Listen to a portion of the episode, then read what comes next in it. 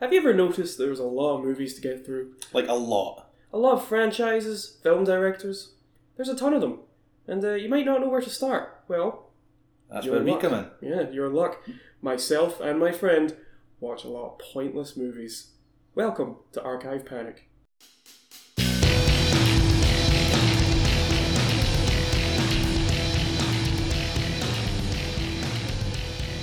Hi there, I'm Jacob Russo. And I'm Ben Niven. And uh, on today's episode, our first episode, we're going to be talking about a John Carpenter movie. A legend.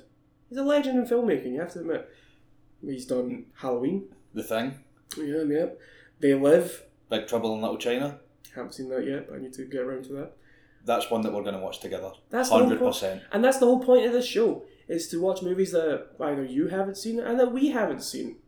So, as I said, our first episode is on the John Carpenter movie Dark Star, his first movie from 1974. And this movie is insane. As far as I'm aware, neither of us had seen this I up haven't seen until it this point. Is that correct? I hadn't seen it before. I was aware of it. I had um, I when I was like fourteen, I had a book. I still have a book actually. It's called Five Hundred and One Must See Movies, and in the sci-fi section, Dark Star's in there. So I was aware of it. Why? I don't know. I don't know now to think about it. uh, But, Why uh, was this batshit fucking crazy film in a book of. fi- I remember that book. Mhm. I remember leafing through it with you quite frequently. Mhm. And at the tender age of 14, well, I'd have been 13 at the time probably, uh, just judging every single movie, even though we hadn't seen them, and acting though we were fucking authorities on the matter. Oh yeah, we have to we have to say off the top here. Neither of us are film critics. Oh no, not at all. No, I mean, like, the closest we've come is the fact that you went to film school, I did, but you know, we, and I've, I've done a bit of acting, we don't. and that's about it. I did, but we don't really talk about that. but uh, yeah, you know, I, we're just film enthusiasts. Uh, Pretty we much, love aye. mo- we love films, we love movies, so we uh, particularly genre movies, horror, sci-fi, action type stuff. Oh, fuck yeah. But that's not to say we don't like the classics. Godfather's fucking amazing, so you know. you, you fucking would say that, wouldn't you? But it is. I I mean, yeah, objectively, it's one of the best films ever made. But mean, my, still, my favorite movie is probably Apocalypse Now.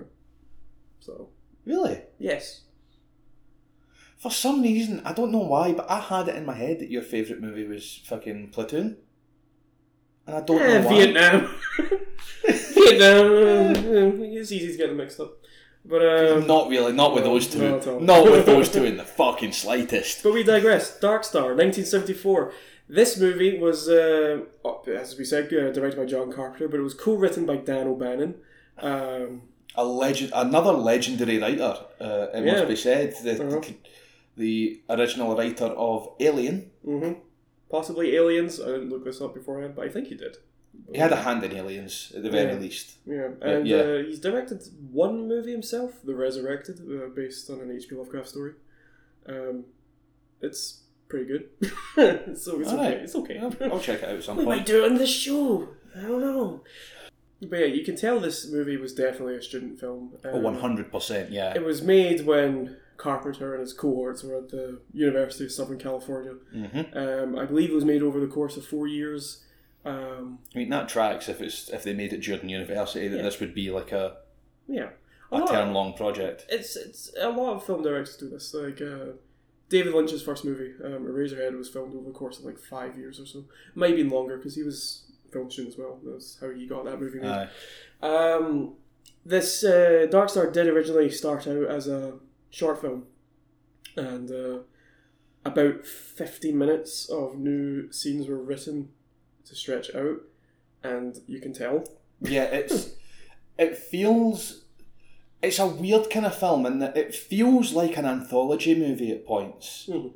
but it's an anthology movie where all of the different stories share a setting, characters, and theme, and they all link into one another, but they're still all somehow disjointed and not really connected.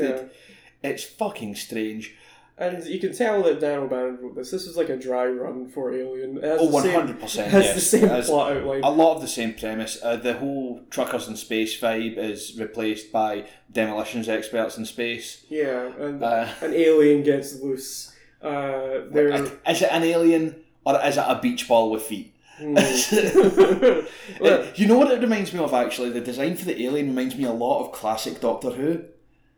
well, yeah. Like I, was, a, a lot of like kind of I was actually going to bring this up. Um, specifically John Pertwee era Who, like getting big vibes for that. I haven't actually seen that, but I was going to mention to you that I was actually getting a few um, Hitchhiker's Guide vibes off this movie, particularly with the, the planets blowing up and stuff. But uh, Yeah, there's there is and, that the- element. and the whole There is um, that element of the whole kind of uh, construction crew vibe. and the whole uh, talking to the the bomb about existence. The ending is very Hitchhikers. yeah, yeah, Yeah, but this I'm pretty sure this came out before Hitchhikers was even a thing, I couldn't tell. including the radio show because the radio show I believe came out in the I want to say 80s. I'm pretty sure it was post When did the Star books come Wars. out? Didn't the books come out in the seventies? I don't know. I could tell. You. I've got the first book. I've been reading it. It's fucking brilliant. I love it. I, I, I, I think I believe reading. I think I read somewhere that this movie was also written as a sort of parody of um, 2001: A Space Odyssey.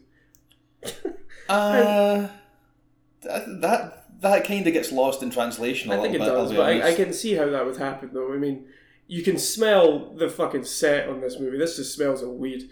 Right? Oh, yeah. So like, I, this happened to this has happened to me a few times. You know, you're sitting there with your with your with your pal, smoking up a bunch of joints, and then You think you have a fucking amazing idea. hey, wouldn't it be great if this movie was if this movie was funny? You know. Yeah. So hey, I've done it before. You know, there's no shame in that. Um, but you know, I quite enjoyed this movie. I I wouldn't say it's great. I've But- I'm kind of mixed on it, and I really don't know. I'm still sort of reeling. To be honest, I seen it a bit more recently than than you did because I just I watched it the morning that we were recording this I watched podcast. it, I right. watched the film, I watched it last night. and so I'm still kind of coming down from the experience that is Dark Star. So I'm very kind of mixed on the film for a number of reasons. The main thing being that the film itself is a very mixed bag of plot lines. It seems It, it, it just, to it me, kind of jumps from yeah, it just feels like one. This is one scene, then this is another scene. yeah. There's not like a, a Coming through back, line. yeah, coming back to the previous point of the only through line I can think of is the bomb. yeah, which is a fantastic through line and honestly might be my favourite part of the film hmm is Yeah. this whole idea of some horrible sadistic bastard making a bomb sentient take like if you take two seconds to think about that that is that that's not e- that is an ethical quandary for the ages why in the name of fuck would you make a bomb sentient take a thing that's only design is to destroy itself and everything around it and make it feel pain what the fuck yeah. was what is that? Aren't the droids in Star Wars sentient? Yes. Yeah, I always thought. that Well, was some weird. of them are, some of them aren't. Mm. Uh, protocol droids have a level of sentience because they need to communicate. Um, battle droids don't have a le- don't have full sentience. They have they only gain sentience towards the Clone Wars animated series. I Eventually, don't know, they're just man. I've heard them say, "Uh oh." That's to me. That's like, "Oh shit, we're gonna die." I think that. I think that's Again- sentience.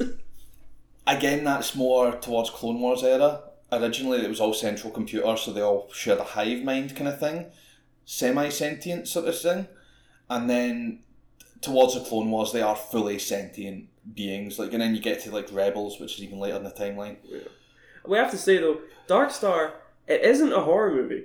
It's more of a comedy it feel- movie. It feels like it should be, but there's some horrifying shit in it. yeah.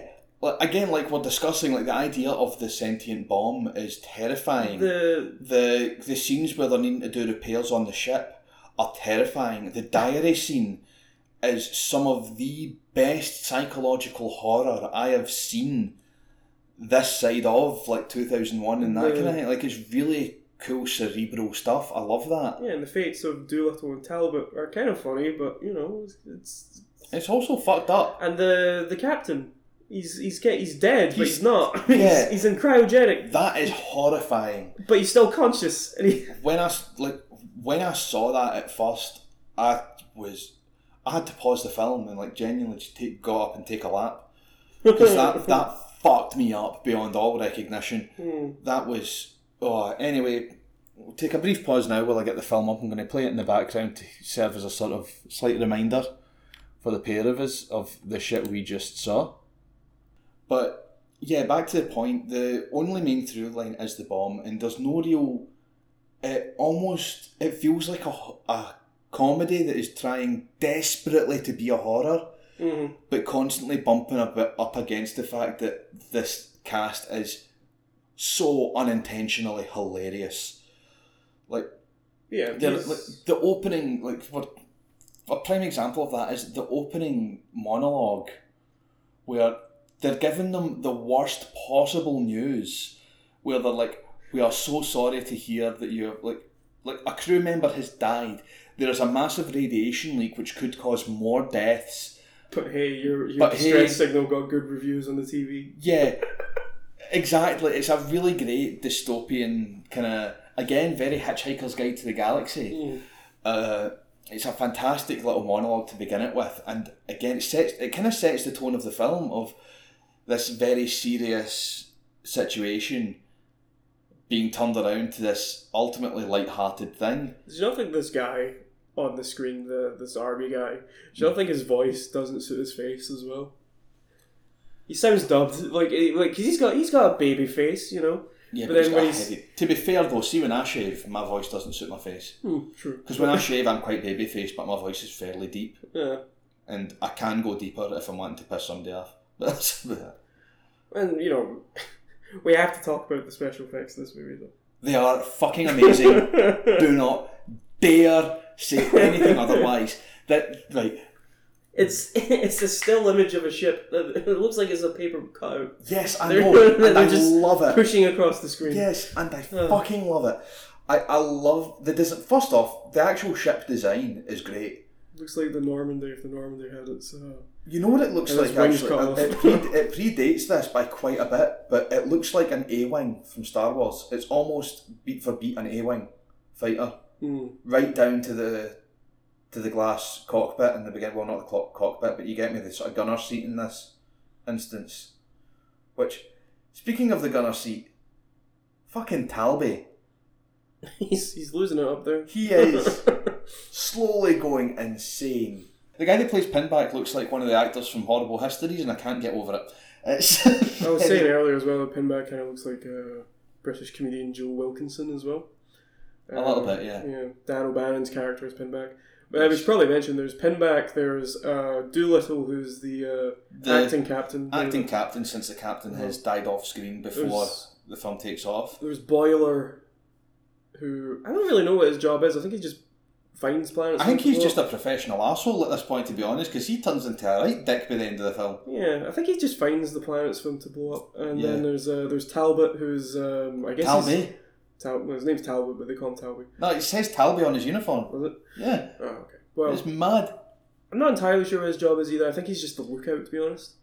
He's like works in the observation deck or Yeah. something like that. Or, I don't know. And they make a there's- big scene. They make a big scene later on of him not eating lunch with the rest of the crew.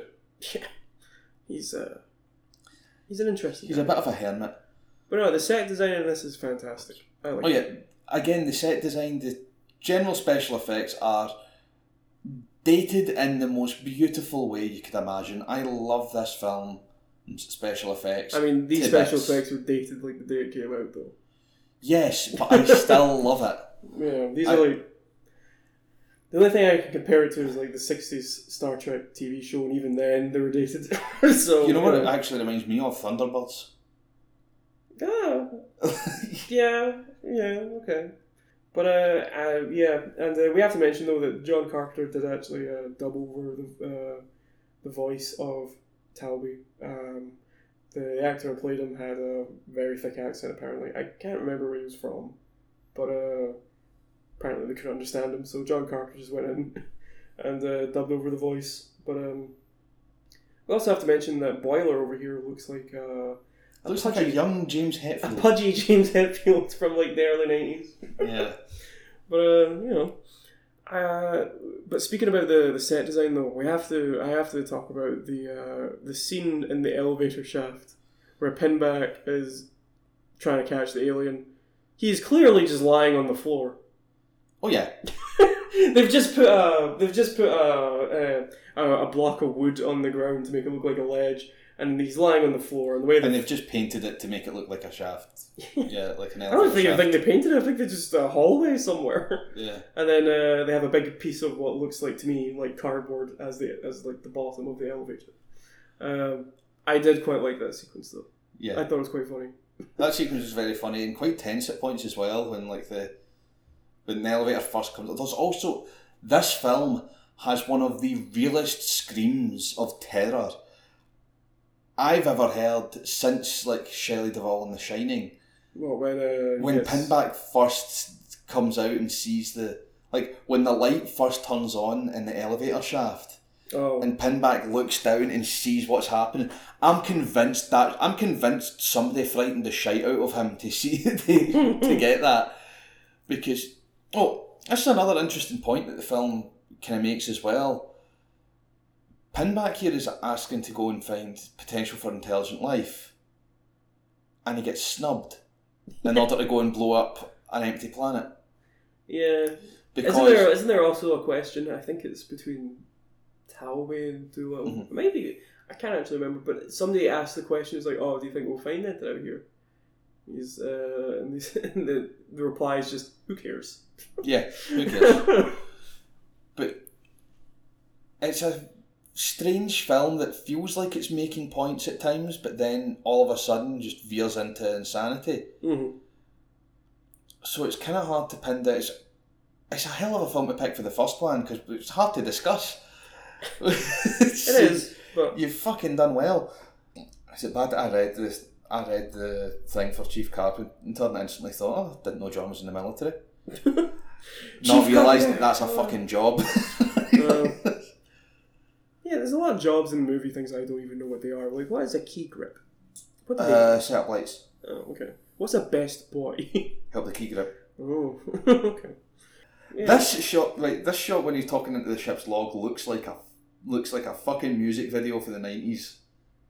Yeah, yeah, I could see. You know that specific shot where it was like a fisheye clo- lens close up, That's a and Papa they would Roach just camera. mug into the fucking camera, like Yeah. yeah, new metal. Papa Roach camera, Yeah, the last resort. Yeah, but um, I don't know. This this this whole movie is it's very bizarre. I was watching this. I was expecting like a sort of we've talked about this before, but I was expecting like a sort of light-hearted thing. I was sitting there ready to watch this, and by the end of it, I was kind of like, oh, I didn't expect to have a sort of philosophical question going off my head, but see, I was the opposite way around. I went into this firstly knowing that it was a student film, Mhm. so I was like, right, okay, it's Student a movies. student student movie and it's a sci-fi. they tend to be a bit. they tend of to themselves. be yeah this is this thing's going to have a minute. This fucking shot. Sorry, I I need to talk about this bit right just before they go into the asteroid field. Right, it starts with a shot of Talbot just looking around, I think, and then instantly cuts to the three. We'll call them drivers for the sake of the. just fucking rocking out in the cockpit, and it is the funniest shit. It's just, I was howling. That was the moment I knew this film was a comedy.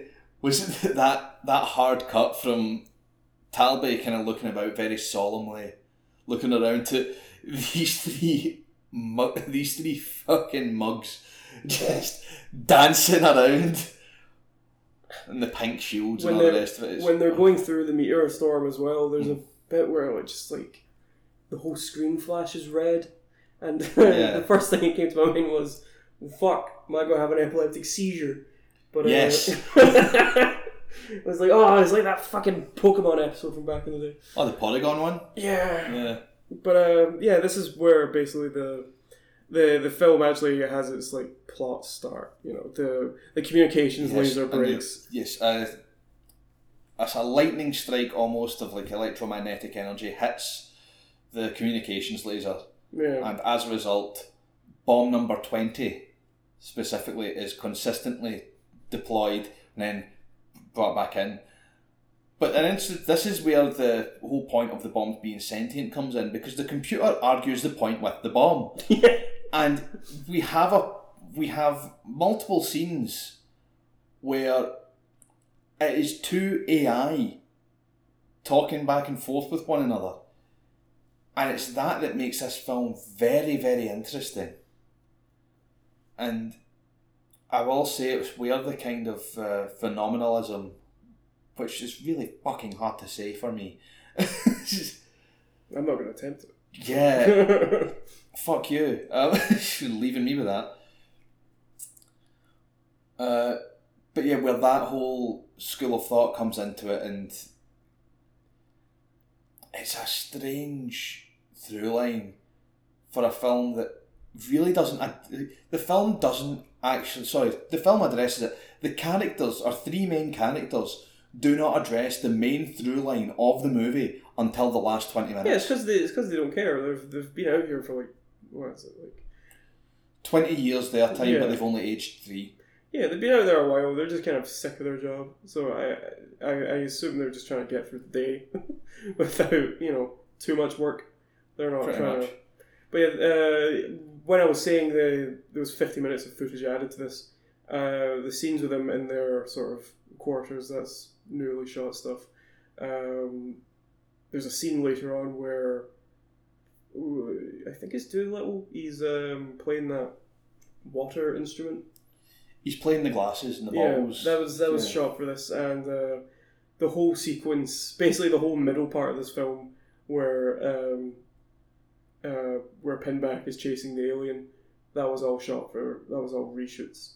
Um, Right, but, but so- this is but this is what makes me think that Dan O'Bannon may have wrote Aliens because uh, Yeah, you have Five Boiler, Finger Flames yeah, and- yeah, yeah, but Boiler doing Boiler that. fucks it up and cuts Yeah. his middle finger open. Yeah, and uh, you may you may have noticed the the blurred out porno pictures. Uh, Yes. John Carpenter did actually say that this was because um, it was to do something about getting like a G rating or a PG rating. So you know, it just makes it's just just it's just a weird shot. Of, It like, stands out. yeah, not a good way. Yeah. Because when the also, how can you trying to look sad with googly eye glasses on is is a feat in itself, but this actor manages it. Yeah, we have to mention though that um, none of these people are actually professional actors. I think they're all just They're all they were all members of that same university or college. uh huh. Also, this is where my theory comes in. That Doolittle fucking hates chickens. Because he, 'cause he, he storms out the room raging after, oh, what's his name? Pinback. Pinback. Pinback busts out a rubber chicken. Yeah. And then later on in the film, we see him complaining about eating chicken again. Oh, yeah, yeah. He wants the beef. No, is it pork he wants? I can't remember. Yeah, and he, he wants he wants the ham. Yeah. He, he really wants the ham. And he then later talks about like missing surfing and all this stuff. yeah he's from Malibu. Yeah, which leads me to believe that this poor Florida man fucking hates chicken. Malibu's in California. I thought Malibu was Florida. No, Big Lebowski, remember? He's, uh, Oh yeah. Stay out of Malibu, Lebowski! yeah, Yeah. Uh, and, uh, that's, that's part of my uh, back. That's part of my uh, in my head. My backstory for Doolittle. He got shoved out of Malibu by their sheriff. Stay out of Malibu, Doolittle. Okay So, then. he has to move So- to space. Yeah, so, so at this point in the film we have a scene remember we're watching this at one and a half times speed. Just so- for reference, you know. Just to kind of keep ourselves right. So there is an extended scene towards the beginning of the film where Doolittle's just playing glasses. uh, there, but how he plays these glasses is a fucking mystery to me. He's using a keyboard, isn't He he? begins, yes, but hear me out. He begins tuning them by striking each one, suggesting that it's similar to like a piano. In the shot, there is nothing whatsoever hitting or causing these these glasses to collide with anything whatsoever, and he seems to be playing a keyboard of some sort. How the fuck is he getting sound? It's the future. Maybe it's invisible shit. I don't know. or it's- Either way, it sounds like a fucking water level in Or- Super Mario Brothers. or So- it's- Or how do they do it? Low budget means. So Yes. but uh Oh, this full sequence freaks me the fuck out. with uh, Talbot and Doolittle. Yeah, because the music they put under it makes it sound like Talby is going to be a fucking serial killer by the end of the film. Because any time Talby's on screen, they play this really low, droning kind of sound effect. Kind of not too dissimilar from Halloween again. Yeah, yeah. Some of the music in this does sound like uh, Carpenter's Halloween score, uh, specifically when um, uh, When he's Pinback's, chasing the alien later on. Pinback's looking for the alien. Yeah, um, it's very. Uh, we'll see if we can put a little bit in there just to demonstrate that. But I'll be able, I'll be able to pull like a five second clip of it. I'm sure. yeah, uh, this part as well where uh, Talby and uh, Doolittle were speaking to each This is other. where it's revealed that Talby's from Malibu and he misses his ward. Well, yeah, but I was also going to say this was a reshot scene, so they're both wearing wigs. I Yeah, so don't know why that's so funny. I mean, Also, Talby talking about why he prefers to be up, looking out to the stars and what have you, and he mentions this, uh, the Phoenix meteor shower, or the Phoenix meteors. yeah, It's a honestly quite a wonderful scene. I would really like this scene if it went for the random fucking shots of Doolittle staring down the lens of the camera with completely dead eyes. yeah. But I think it was I think it was mainly because um, you know Carpenter had to redub the voice over, so it might be a bit too obvious if you're just focusing on uh, a. I can guy's understand it, yeah, but at the very least, like have like a, a short reverse shots thing going on. Don't just put the camera directly in front of Yeah. the guy playing Doolittle, having him stare down the lens of the camera, so it's almost like a fourth wall break. Yeah, but remember this is also extremely low budget, so I don't think Right. they could uh, True. afford like uh, can't remember what they're called now. Floaty camera. I don't think they could afford that. What the fuck you A call that? floaty camera. I can't remember camera techniques. You went to fucking film school, my guy, Mhm. Mhm. and you hit out with things like floaty camera. Yep. But I wasn't a camera person though. I was more of a writer. Do I look like I give a fuck? I was more of a writer though. Do I So look like I give a fuck? no. Right, there we go. This was also uh, this was, uh, this part here with uh, all the scenes in the hallways essentially are uh, reshot or reshoots uh, to make the film longer. Um, and again, you can kind of tell because there really isn't really a point to this apart from to It's introduce also to establish that there's a gun on, sh- on the ship. yeah, which doesn't really come into play much. It does much until later the on. end. until the end. Yeah, You could have. and also to establish that Boiler is a bit of a cowboy, yeah, where he's like he's really he's also really into blowing shit up earlier on in the film, yeah. He's extremely. He seems to be like the only person on this ship that's kind of enjoying themselves, and Yeah. enjoying their job. yeah. Also, do you not think uh, when they're eating lunch, Yes, their their their ham, it's just it's just liquid, right? yes, Do you not think that's just it's just melted freezy pops. melted blue freezy pops? Mm. yeah. But here we have Also, he Danny. gets pissed off at the lights. I don't know what that's about because that's never explained if the lights are sentient or what. No, no, no. This oh we have we have our alien landing, our beach ball with feet that attempts to either fuck or eat pinback. I'm not Yeah. sure. the the beach ball is painted to look like it. It kind of looks like a, uh the inside of a watermelon, like cross with a tomato. a little bit, yeah. Yeah, uh, we have to. Uh, I have to tell you as well. This is uh, the the alien uh, is. I'm not sure if it's voiced by him or if it's just puppeted by him, but it's Nick Castle. Yes. It is Michael Myers himself, the original Michael Good Myers. lord, that is terrifying to think. Yeah, but is this beach ball trying to fuck him? Probably. No, I see.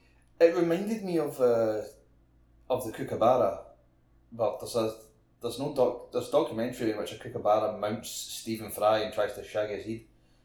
Not Stephen Fry, sorry, tries to mount like Stephen Fry's cameraman. In Stephen proper route thing. Yeah. Steve Irwin, no. What No, Stephen Fry. the fuck is Stephen Fry doing nature documentaries? I don't know, probably because Steve He Irwin is doesn't- dead and they needed a Steve. Stephen Fry doesn't belong outside. I don't know. Steve Irwin was dead and they needed a Steve, okay? Also, he, the thing eats a plastic mouse and tries to bite the guy. What do you think this alien? right, So, uh, Pinback just touches the alien and it like Yeah. hurts him. What do you think it's actually doing to him? Do, do you think it's burning him? I think it's low budget magic. I think it's supposed Hmm. to be biting at him. Yeah, okay. I always I, I assumed it was like burning him. Uh, and we have the This oh the the mob fight. it's one of the funniest scenes in the It film. did, it did actually give me a chuckle when I watched it, yeah. Oh, I was pissing myself. I'm not gonna lie. That- that is hundred percent. Like I'm a big slapstick guy. I love slapstick humor, Mhm. and that one scene in the hallway between the between Pinback the alien with the broom is just fucking. mwah, It's a masterclass of not only that, but the speed at which it happens as well. Yeah, it's like fucking whipping him with Yeah, it. it's, um, yeah. This sounds like- I'm I'm not Oh. normally a, a slapstick kind of guy, but this this this got me. I love slapstick. I love it. It's great. Uh, this is clearly where Dan O'Bannon's just thinking to himself, I could make this into a horror movie. Yeah, like the whole scene with the, the alien on the ship, Dan O'Bannon's basically. You can almost see the cogs turning when Uh-huh. you're watching the film as he's walking about. He's like, Yeah, because this this is this pretty fucking creepy, this. the whole bit where the whole bit where Dan O'Bannon's looking for him in this red corridor room. It reminds me of uh, an Alien when um, fuck, what's his name? The first guy to die, not John. Yeah, the Hurt. mad janitor guy. yeah, when he's looking for the cat, Yeah, yeah. Jonesy. Mhm. Jonesy. yeah, reminds me of that. You know the reason why Jonesy was the actual cat was cast in that film? Because it was a little shit. And would hiss at anyone that came near it. and he needed a cat that could hiss on command for the alien for it to work. Do you know what my favorite? So they just brought in this sort one of the like crew members or something is like, hey, my cat's an asshole. Use him. And the cat is now immortalised in film as Jonesy. My favorite animal actor fact, right? Have Mm-hmm. you ever seen or heard of a movie called Shakma? No. But Um, anyway, uh, it's an evil baboon. It kills people, right? In order for in order to get him to like try and knock down a door, Mm-hmm. what they did was they put a female baboon in heat behind the door. Mm-hmm. So Shakma's just pounding at this thing with a raging hard on, and you can see it. oh You no. can see it sometimes. That's my that- that's animal facts, animal actor facts with Jacob. Uh, We now return to your regular schedule of programming of what the fuck is this shit? Uh, the alien is now in an airlock. also, wait, uh, does does uh, Pinback accidentally kill the alien? Yes, Yeah, uh, that's what I was wondering. it, it punctures it with a yeah, I know it bursts, but it with was, a with a dart, yeah. and it bursts like a balloon because let's face it, it is a balloon, Mm. and he kills the thing Maybe this is all just in with a pin- tranquilizer dart. maybe this is all just in Pinback's head. Maybe this thing actually just is a beach ball that he's painted and has convinced himself Pin, it's yeah, an alien. Pinback has actually gone insane Maybe, maybe. at this point. I don't know.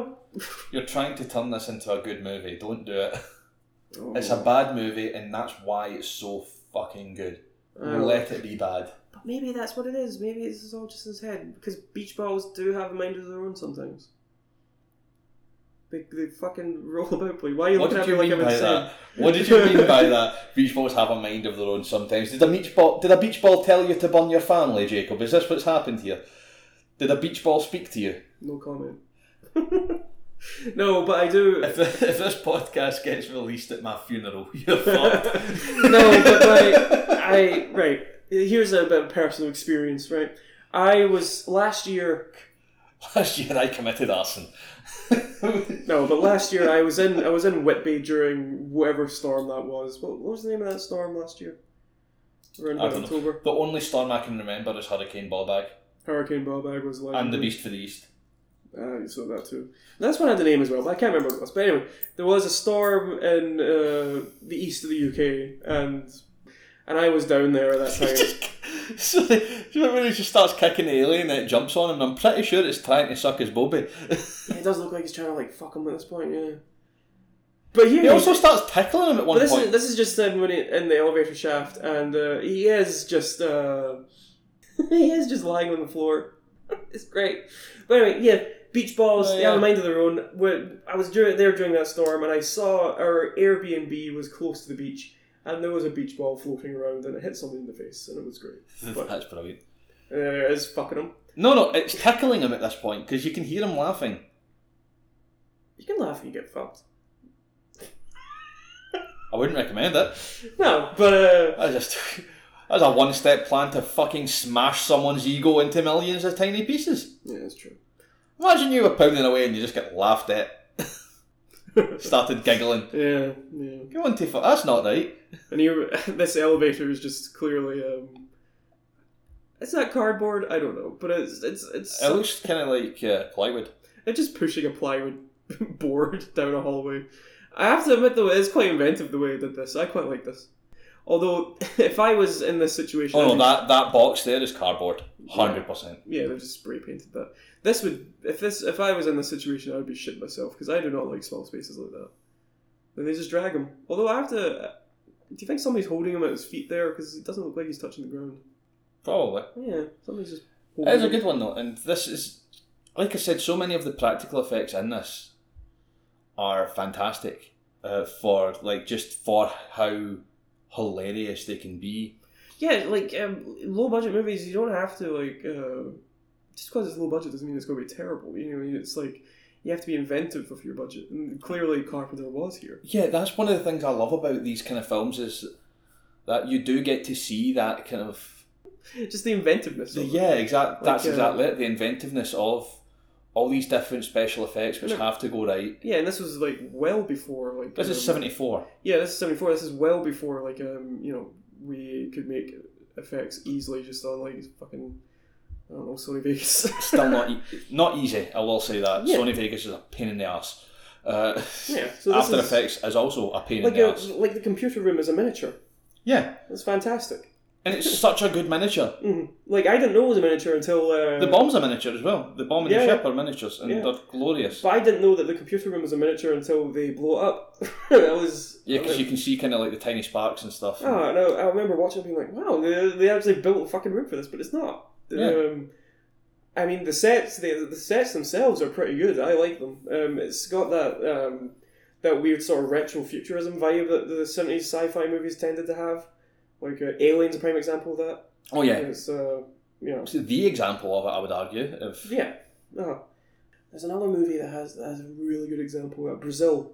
Brazil, yeah. Brazil's a How's that? fantastic movie. I can't remember this elevator scene being that long, but it was. Oh no, yeah, the elevator scene goes on for a while. Yeah, it's, Uh, it's so the majority of the movie. Yeah, No, no, that's what I'm talking about. Like, there's twenty. This is a twenty-minute short film with a fifty-minute interlude in the middle. Mhm. And while I do enjoy it, it, it is kind of to its detriment. Oh yeah, big time. The actual like, if this was just a short film with the sentient bomb and them going off and the same ending and all of that kind of stuff, Mhm. I would en- I would love the, that film. I would watch the shit out of that film. Yeah. But stretching it out to be a feature, I wouldn't call it a mistake, but it was just kind of misguided a little bit. yeah, there are moments throughout it which are great. Like again, the design of the alien is very reminiscent of early Who, and I love that. I love how cheap it looks at points. Mhm. Mm-hmm. And there is a weird contrast of while it does look cheap at points, there are some moments throughout the film where you could easily forget that you're watching a a student film in terms of like like you're saying set design and all that. Obviously things like the acting because no no one in this film is a professional actor. No. The actual quality of the, the camera work in the film in terms of it is a very low quality film despite the fact that it came out in seventy four. The picture should look better than this. It's still very, very grainy. Yeah, that's, I, I'm pretty sure that's just um, whoever film stock they used at the university. I can't remember what it was. Um, Yeah, was it 60 millimeter? I can't remember. Um, but yeah, it doesn't Maybe. look. I, this moment is fucking hilarious to me. yeah, The moment when he picks up the phone in the elevator. yeah, when he's stuck in the floor. Yeah, and it says, "This it. Sorry, this phone is." The computer tells him that the phone doesn't work and then hangs up on him. Mhm. That is a great bit of. Uh, of comedy in this moment. And also, the film goes a bit Looney Tunes here. Oh yeah, when he blows up the. Uh... Yeah, I was expecting this to go a completely different direction. So was I. I was expecting him you know, to be dead. You know. or, um, I was like, expect at the very least, I was expecting it to cut out, and that was it. They lost pin back. I wasn't expecting to see an actual like explosion or Yeah, and he, anything. like walk, that. and he walks out like in the cartoons. You know, just kind of dazed. Was just a lot yeah of smoke dazed and behind him. confused with a little bit of like dust all over his face and Yeah. that, holding the door. Yeah. I did remember reading somewhere John Carpenter, um, back to our point of uh, maybe this would. It's clear that this uh, was stretched out. Um, he said something along the lines of um, stretching it out made it from a spectacular student film to to an average student movie. Something along those lines. I think he was actually a bit more harsh in his critique of it, but then again, that's it's his own movie. A lot of, he's actually That quite- is, stan- that is standard for, for Carpenter as well. He is very critical of his own works. yeah, yeah. Uh, famously with the fog, Mhm. uh, he. I don't think he's actually a particularly big fan of the fog. He panned that film, I'm sure. And uh, I, I do. Also, this tranquilizer gun. Work harder, whoever done the props in this movie. That is No. not a sci-fi gun. That is just a that is just a that is a whole ass fucking trank gun. Fun fact for you. Um, The post you, you've seen the poster for the original James Bond movie Doctor No yeah Yeah, that's a trank gun. yeah yeah they couldn't find a Walter PBK model Yeah. so uh, I, I believe that's the reason Oh, this is the bit where, and he has now bust the alien. And there's a section later on where he's talking about was how can it live if it was just full of gas? And oh, I missed that it's uh, at this section here when they're climbing down the ladder, they ask he asks the question, how could it be alive if it was just full of gas though? mm. And it's a throwaway line that I don't think was supposed to tie into the themes of the film, but does so very very well. yeah How can it live if it was just a bunch of gas? How could it live if it's just a bunch of electromagnetic signals being sent across a meat suit? How can it live if it's just this, that, and the next thing? here they are chugging their uh, Chugging their chicken? yeah, Don't. choking this own This the this room does actually just look like a, a cupboard that was just like it's str- they just They just, plastered painted, a they just painted a circuit board on one end of it and called it a Yeah. day. and Joe Wilkinson over here just uh, This is where Talby does the. Like, really. This is where the actual plot kicks off. And uh, how long are we into the film now? 50 minutes, I wasn't lying. 50 minutes into the film, the, the A plot begins to resolve itself. And there is also a very. a deeply sad moment while they're having their, their lunch here. is a is I'm going to try and guess what it is Go on. is it when uh, Pinback's telling a story and the rest of them are just going, like, didn't you tell us four years ago? I think it was four years ago. That's what I said. Was it that bit? slightly after that, when they ask what's when someone asks Pin well Pinback asks someone what's my first or sorry what is yeah, your first name? they don't remember Talby's first name. Yeah, it- what is Talby's first name? And he- he's just kind of like, what's my But first the name? very, yeah, at the very end, Doolittle asks what's my first name, mm. and I'll admit when I first watched it, that got a little giggle out of me. That was just like, fair enough. That's but then you think about it, like, they've been on this ship for twenty years, Yeah.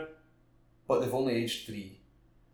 Don't know how that works. I think what they're implying is that it took them 20 years to get there, so they're in hypersleep. right, okay, I get that. I think it's like the beginning of Alien, you know, where uh, Yeah, but then they talk about he told us this story four years ago. during training.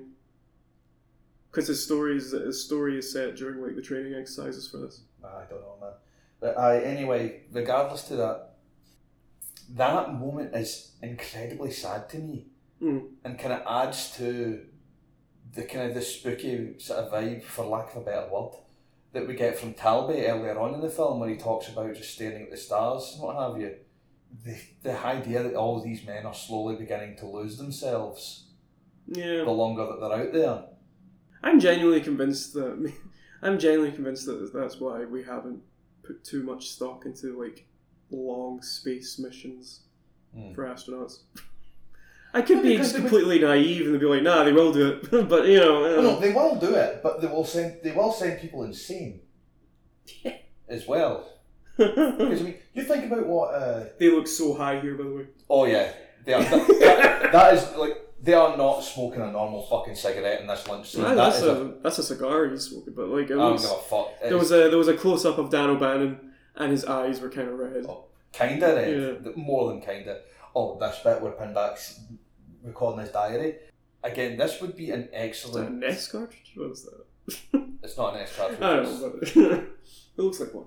Yeah, Pinback uh, revealing that he's not Pinback. This kind of came out of nowhere. It came out of left field, but coming after that, wait, what's my name line, Mm.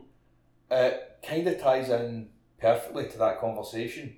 So it's it ties in very well with that vignette. It does not, however, tie in with the rest of the movie, no.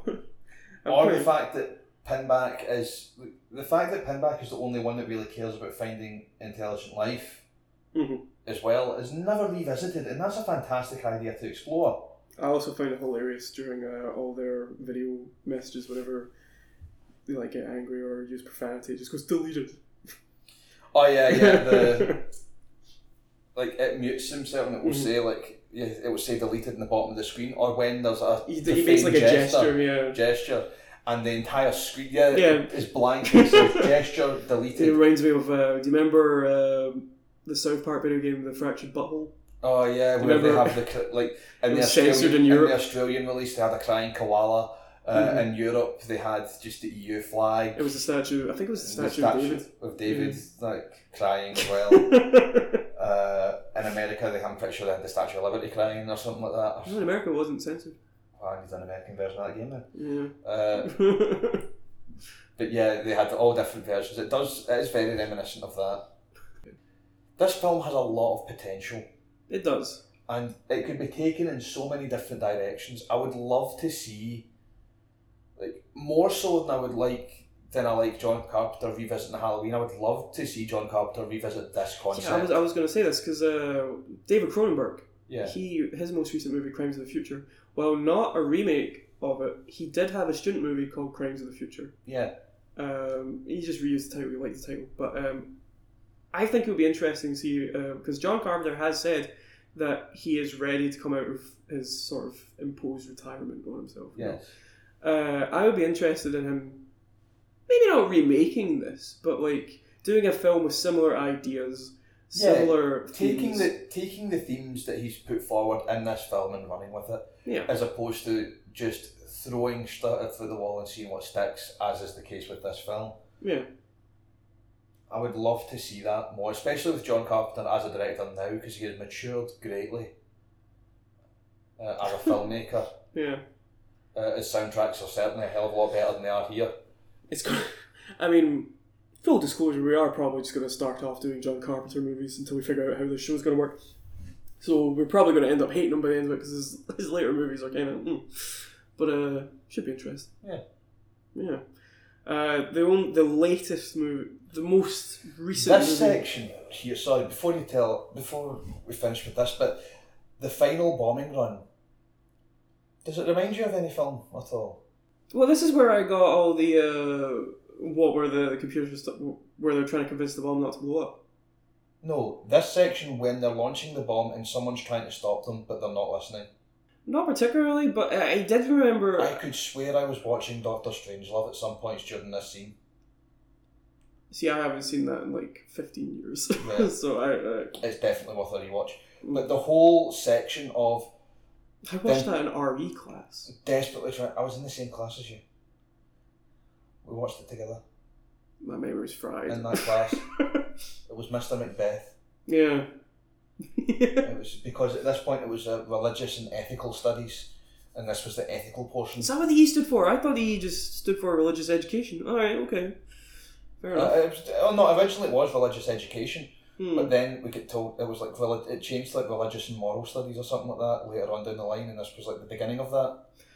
This spacesuit that uh, Talby's wearing as well, giving me heavy alien vibes. Oh yeah, hundred percent. You definitely reused that for Alien, like the big, s- the sort of bulbous glass Mm. atop a very tall suit, Yeah, yeah.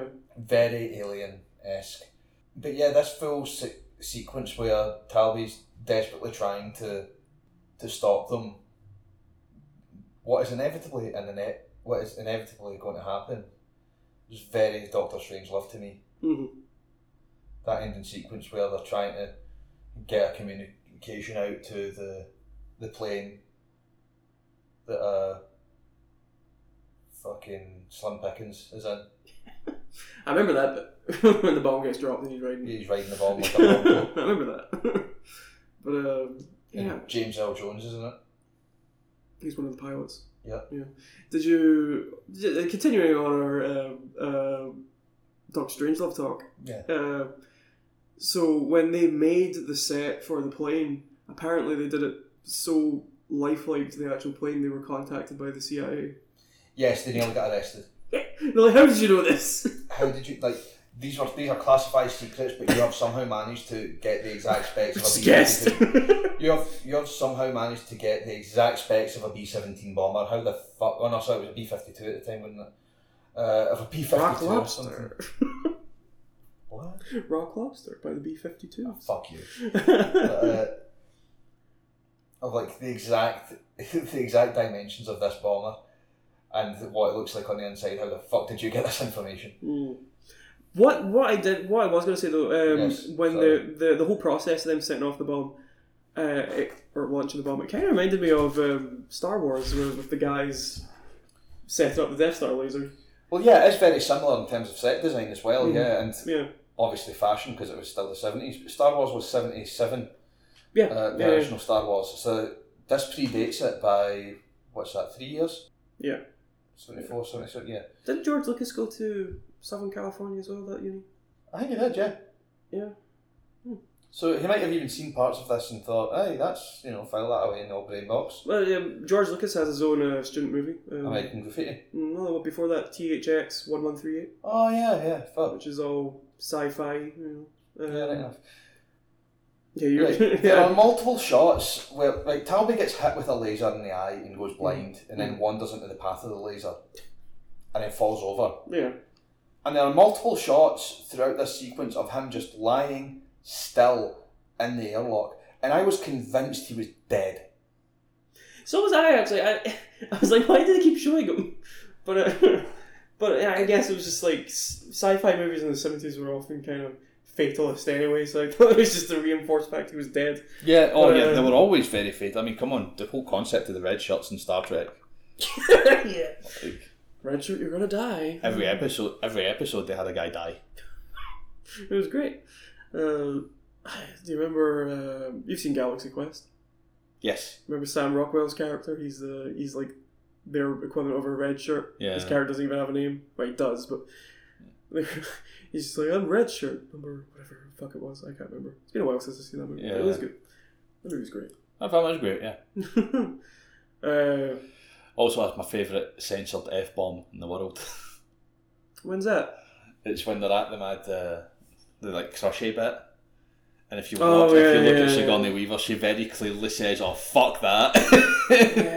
yeah, yeah. My favorite censored bit is um, it's in Creepshow. okay. Adrian Barbeau. Uh, well, he, well, actually, I, let's let's put a pin in that for a second. Here we have the captain. Oh yeah. What? The, what in the name of fuck is the captain in this movie? Well, he's supposed to be dead, but they're they're keeping him alive, kind of. In cryogenic stasis with wires coming out his face. And the ice, uh, if you look at it, is just plastic. I mean, that's that It's was great. u- that was used all the time. Mhm, mhm. But yeah, they've got all sorts of wires coming Are out. his his face. lips moving? Very slight, very slightly. Because Hmm. I, wa- I was watching it, I was trying to figure out if his lips were moving uh, when I was watching this originally. But um, yeah, the whole when he's like, "Oh, nobody comes to see me," so he's he's he's conscious the entire He's time. con- yeah. This is very terrifying. Like, but like this concept. If this was introduced earlier on in the film, hmm and say we reveal that he's the one that's trying to kill everybody, Okay. That could be interesting. instantly that's like a thing of like, again a kind of reanimator esque Mhm. situation slash Frankenstein situation. You know the "we belong dead" kind of thing that uh, a lot of those films do. this bit also gave me um, just the just the way they designed him to be frozen. Mhm. Uh, it reminded me of um, have you seen Logan's Run? No. Oh, there's a there's a bit where they go to an ice cave, and there's people like frozen in like blocks of ice and stuff. It kind of looked like that. Um, Logan's Run's another one of these sort of really goofy but uh, fun sort of seventies sci-fi movies. It's this whole idea that you're not allowed to age above 30 or Yeah. something like that. In the Yeah. yeah. yeah, okay, I'm aware of it. But It's like the only uh, it's like a twelve or something, but Jenny Agatha's got her tits out for like half the movie. what It's, the fuck? yeah, it's really weird. That is strange. But yeah. yeah, this is the section where later on he'll go to talk to the bomb, and I didn't get this vibe at first watching it, but you pointed it out to me, and I can't get away from it now. It is very Hitchhikers of the Galaxy, where he has a full blown philosophical con- conversation with the bomb to attempt to stop it from blowing up.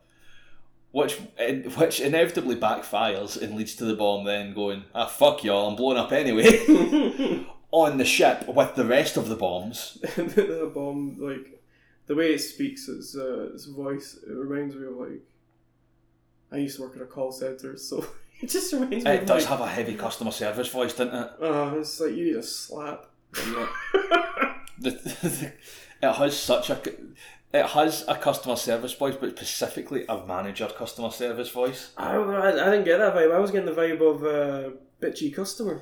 No, I was getting the vibe of Yeah, well, uh, I got it here. I was told it would be here. You know that sort of. I get that, yeah, Uh, but no, I get the vibe of like that manager of like you're supposed to be doing everything you can to help the customer. What are my targets? Money. Right. Well, how the Mm. fuck?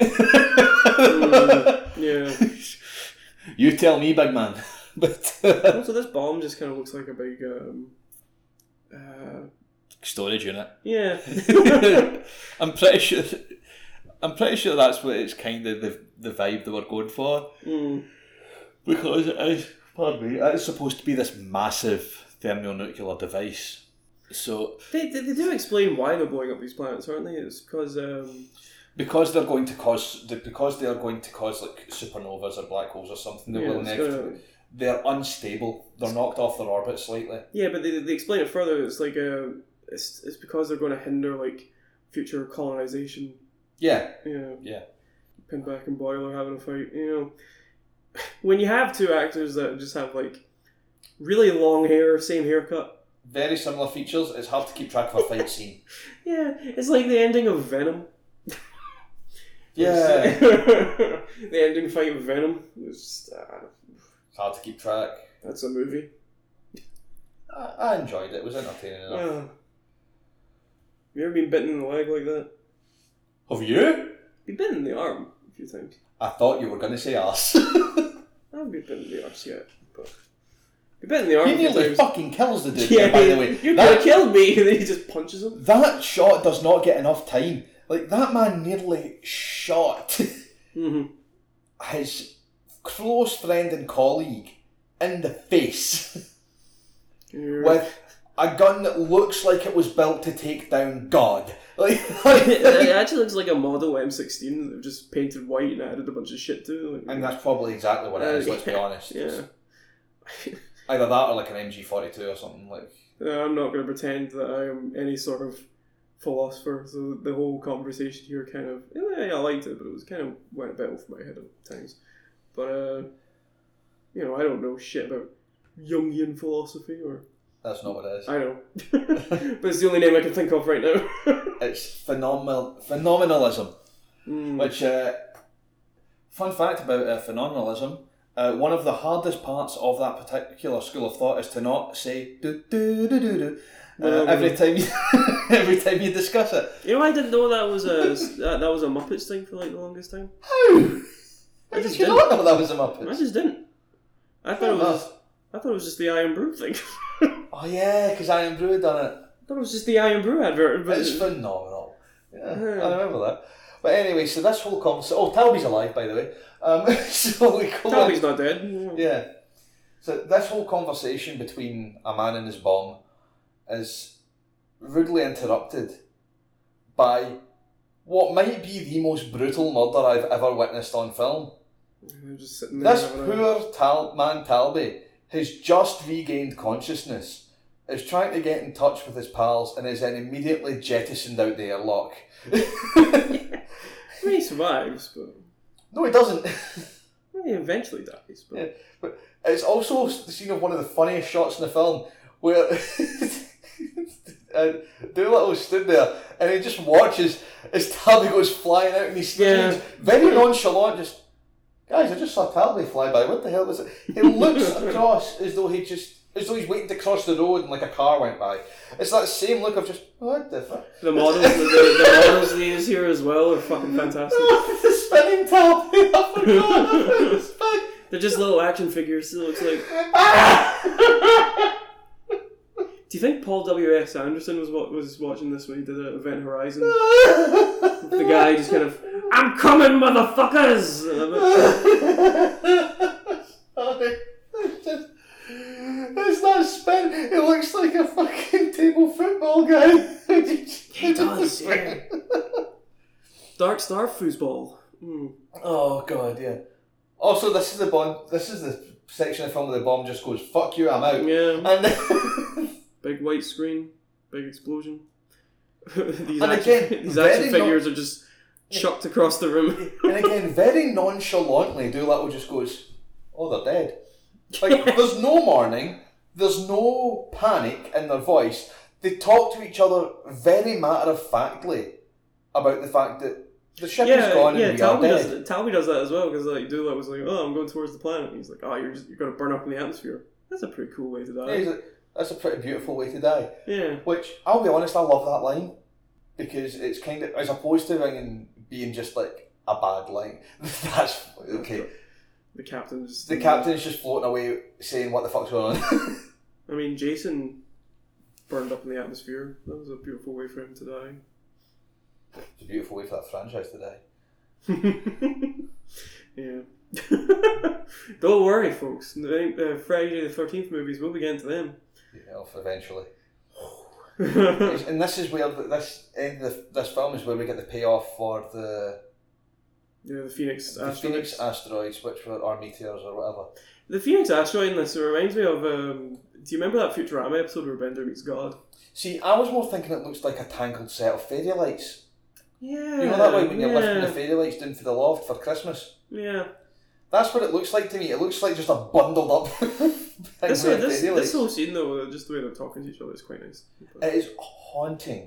yeah, it's quite. It's, This is what we mean. It's like um, this is terrifying. yeah, just being stuck out in space. Yeah, but again, rather than seeming like bad writing or bad acting, the fact that they are so casual about what's happening Yeah. I found a bit of- makes it all the more terrifying. And again, this the final scene where Doolittle says, "I found a way," And then, he's and just then proceeds surf- to surf on a piece of debris Oh. towards the planet and burn up on entry. Like almost instantly, like you see, he- he's gone in Yeah, a yeah, flash. yeah. and that's him. That's the fi- the That's- end. That's, That's, the, end film. of the movie. Everybody's dead. Every The si- end of Dark Star. Yeah. Every oh yeah, just in case you forgot what kind of fucking shit show you were watching. Hmm. Uh, oh so I, I mean, I, I like the way the film ends. It's, I like 70s sci fi, and that is quite.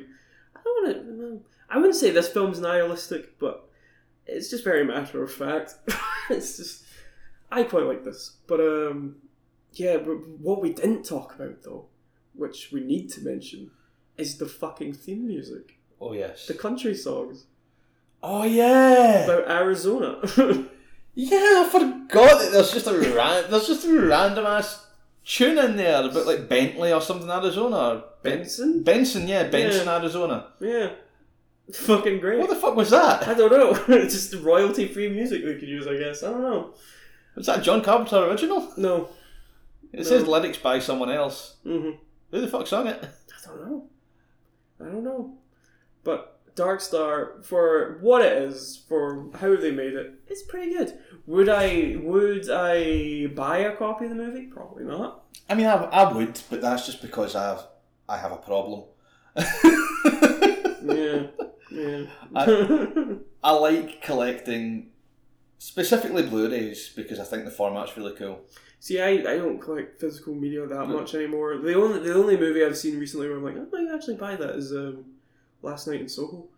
So, I'm definitely going to buy that. uh, But yeah, no, I would buy it mostly just to try and learn more about how it was made because I'm sure there is some documentaries. I know for a fact there's a di- director's commentary on the Blu-ray mm. with John Carpenter talking about like the making of the film, how he felt about it, and all that. So I'm definitely going to be watching that. Would I watch this movie again? Maybe, but I get, I do have the feeling that this is one of these movies where like I won't watch it for like a decade. I'll go back to. it. I've got a feeling that I'll watch this film again quite soon. Hmm. Yeah, 'cause Only you, you did just- say to me you were thinking of actually buying the. Uh, only just to remind myself of what the fuck this was. Yeah. But also, this is kind of the perfect film to watch with friends. This is the this is the type of film that I love to watch with people like yourself and various mutual friends we have, some of which may be appearing in later episodes of this podcast, hmm, maybe. uh, depending on whether or not we can bribe them with iron brew and pies. Uh, any of those. I What? don't think she eats any of those. Oh well, we're fucked then. but uh, this is, as I was saying, this is a perfect film to kind of sit with pals and watch and just fucking rip it. Yeah, and like- just riff on it, similar to what we've done kind of here today. Uh, if there's a riff tracks for this film, I don't know. I don't imagine believe that would there be is. pretty decent. This is the sort of movie But- that I that back in the day I would have watched blazed out my mind, and I would have enjoyed every second of it. You would be convinced this was a masterpiece if you watched this high.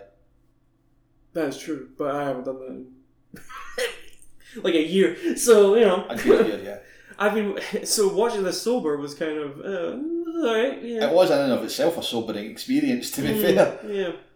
But uh, yeah, to, s- how would you summarise a film like Dark Star? uh, sci-fi movie about the the uh, mundanity and hilarity of space travel. Just watch Hitchhiker's Guide to the Galaxy. Yeah, or read it. I don't know. I haven't read the Don't books. watch it, read it. I haven't read the books. But here, what we're going to do now is uh, we couldn't find any box office uh, uh, statistics about this movie, but we do know that the budget was around sixty thousand dollars, which in And they nineteen put seventy-four. every single penny of that on the screen yeah, what is what would that be nowadays? for inflation. I will pull that up for you right now. While you're looking up, I So- um, I do know that this movie um, it stayed in theaters. It gained quite a, it gained a cult status, and it stayed in American theaters at least until 1980.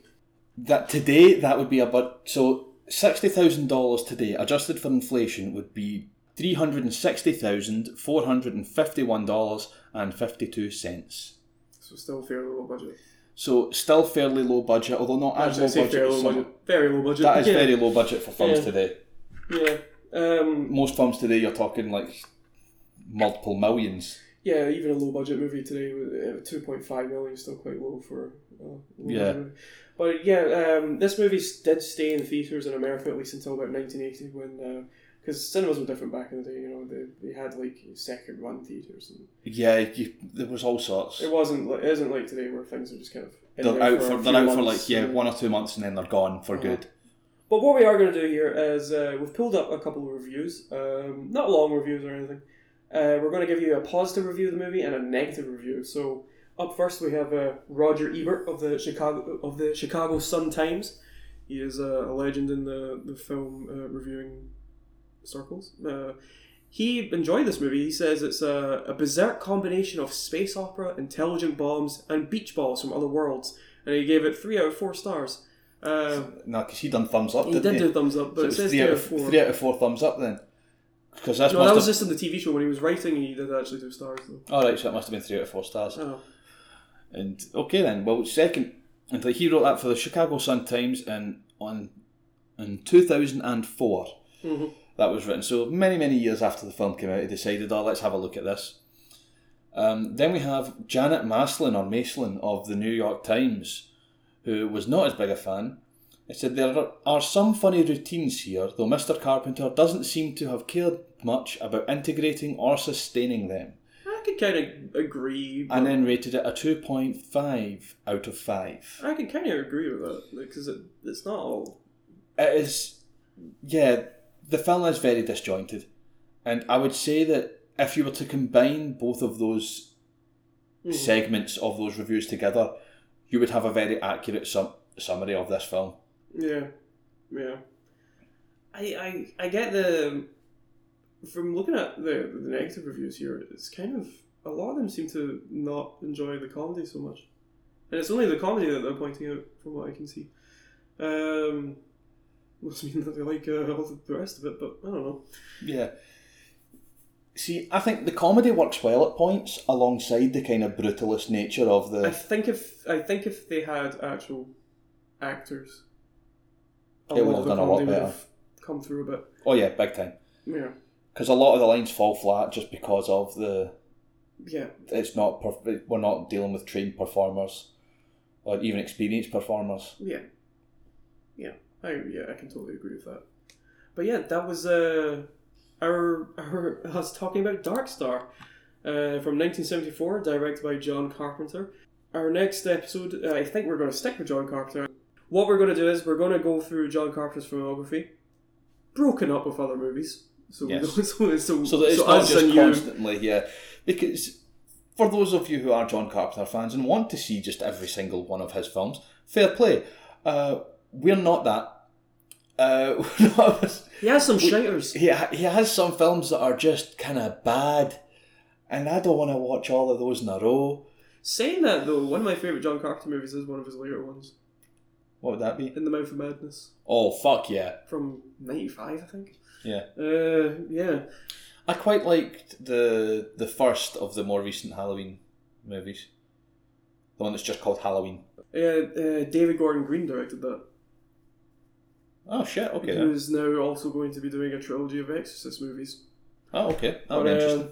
yeah, but uh, yeah, so we're either going to be doing the latest Hellraiser movie, uh, if that isn't on Disney Plus by whatever date we decide, we will be doing Assault on Precinct 13, which again I haven't seen either. Me neither. I've, Yeah. I actually have no idea what happens in that film. I've got no clue about plot, theming, nothing. It's got good music though. I've heard the theme song for it. It's pretty good. I have not.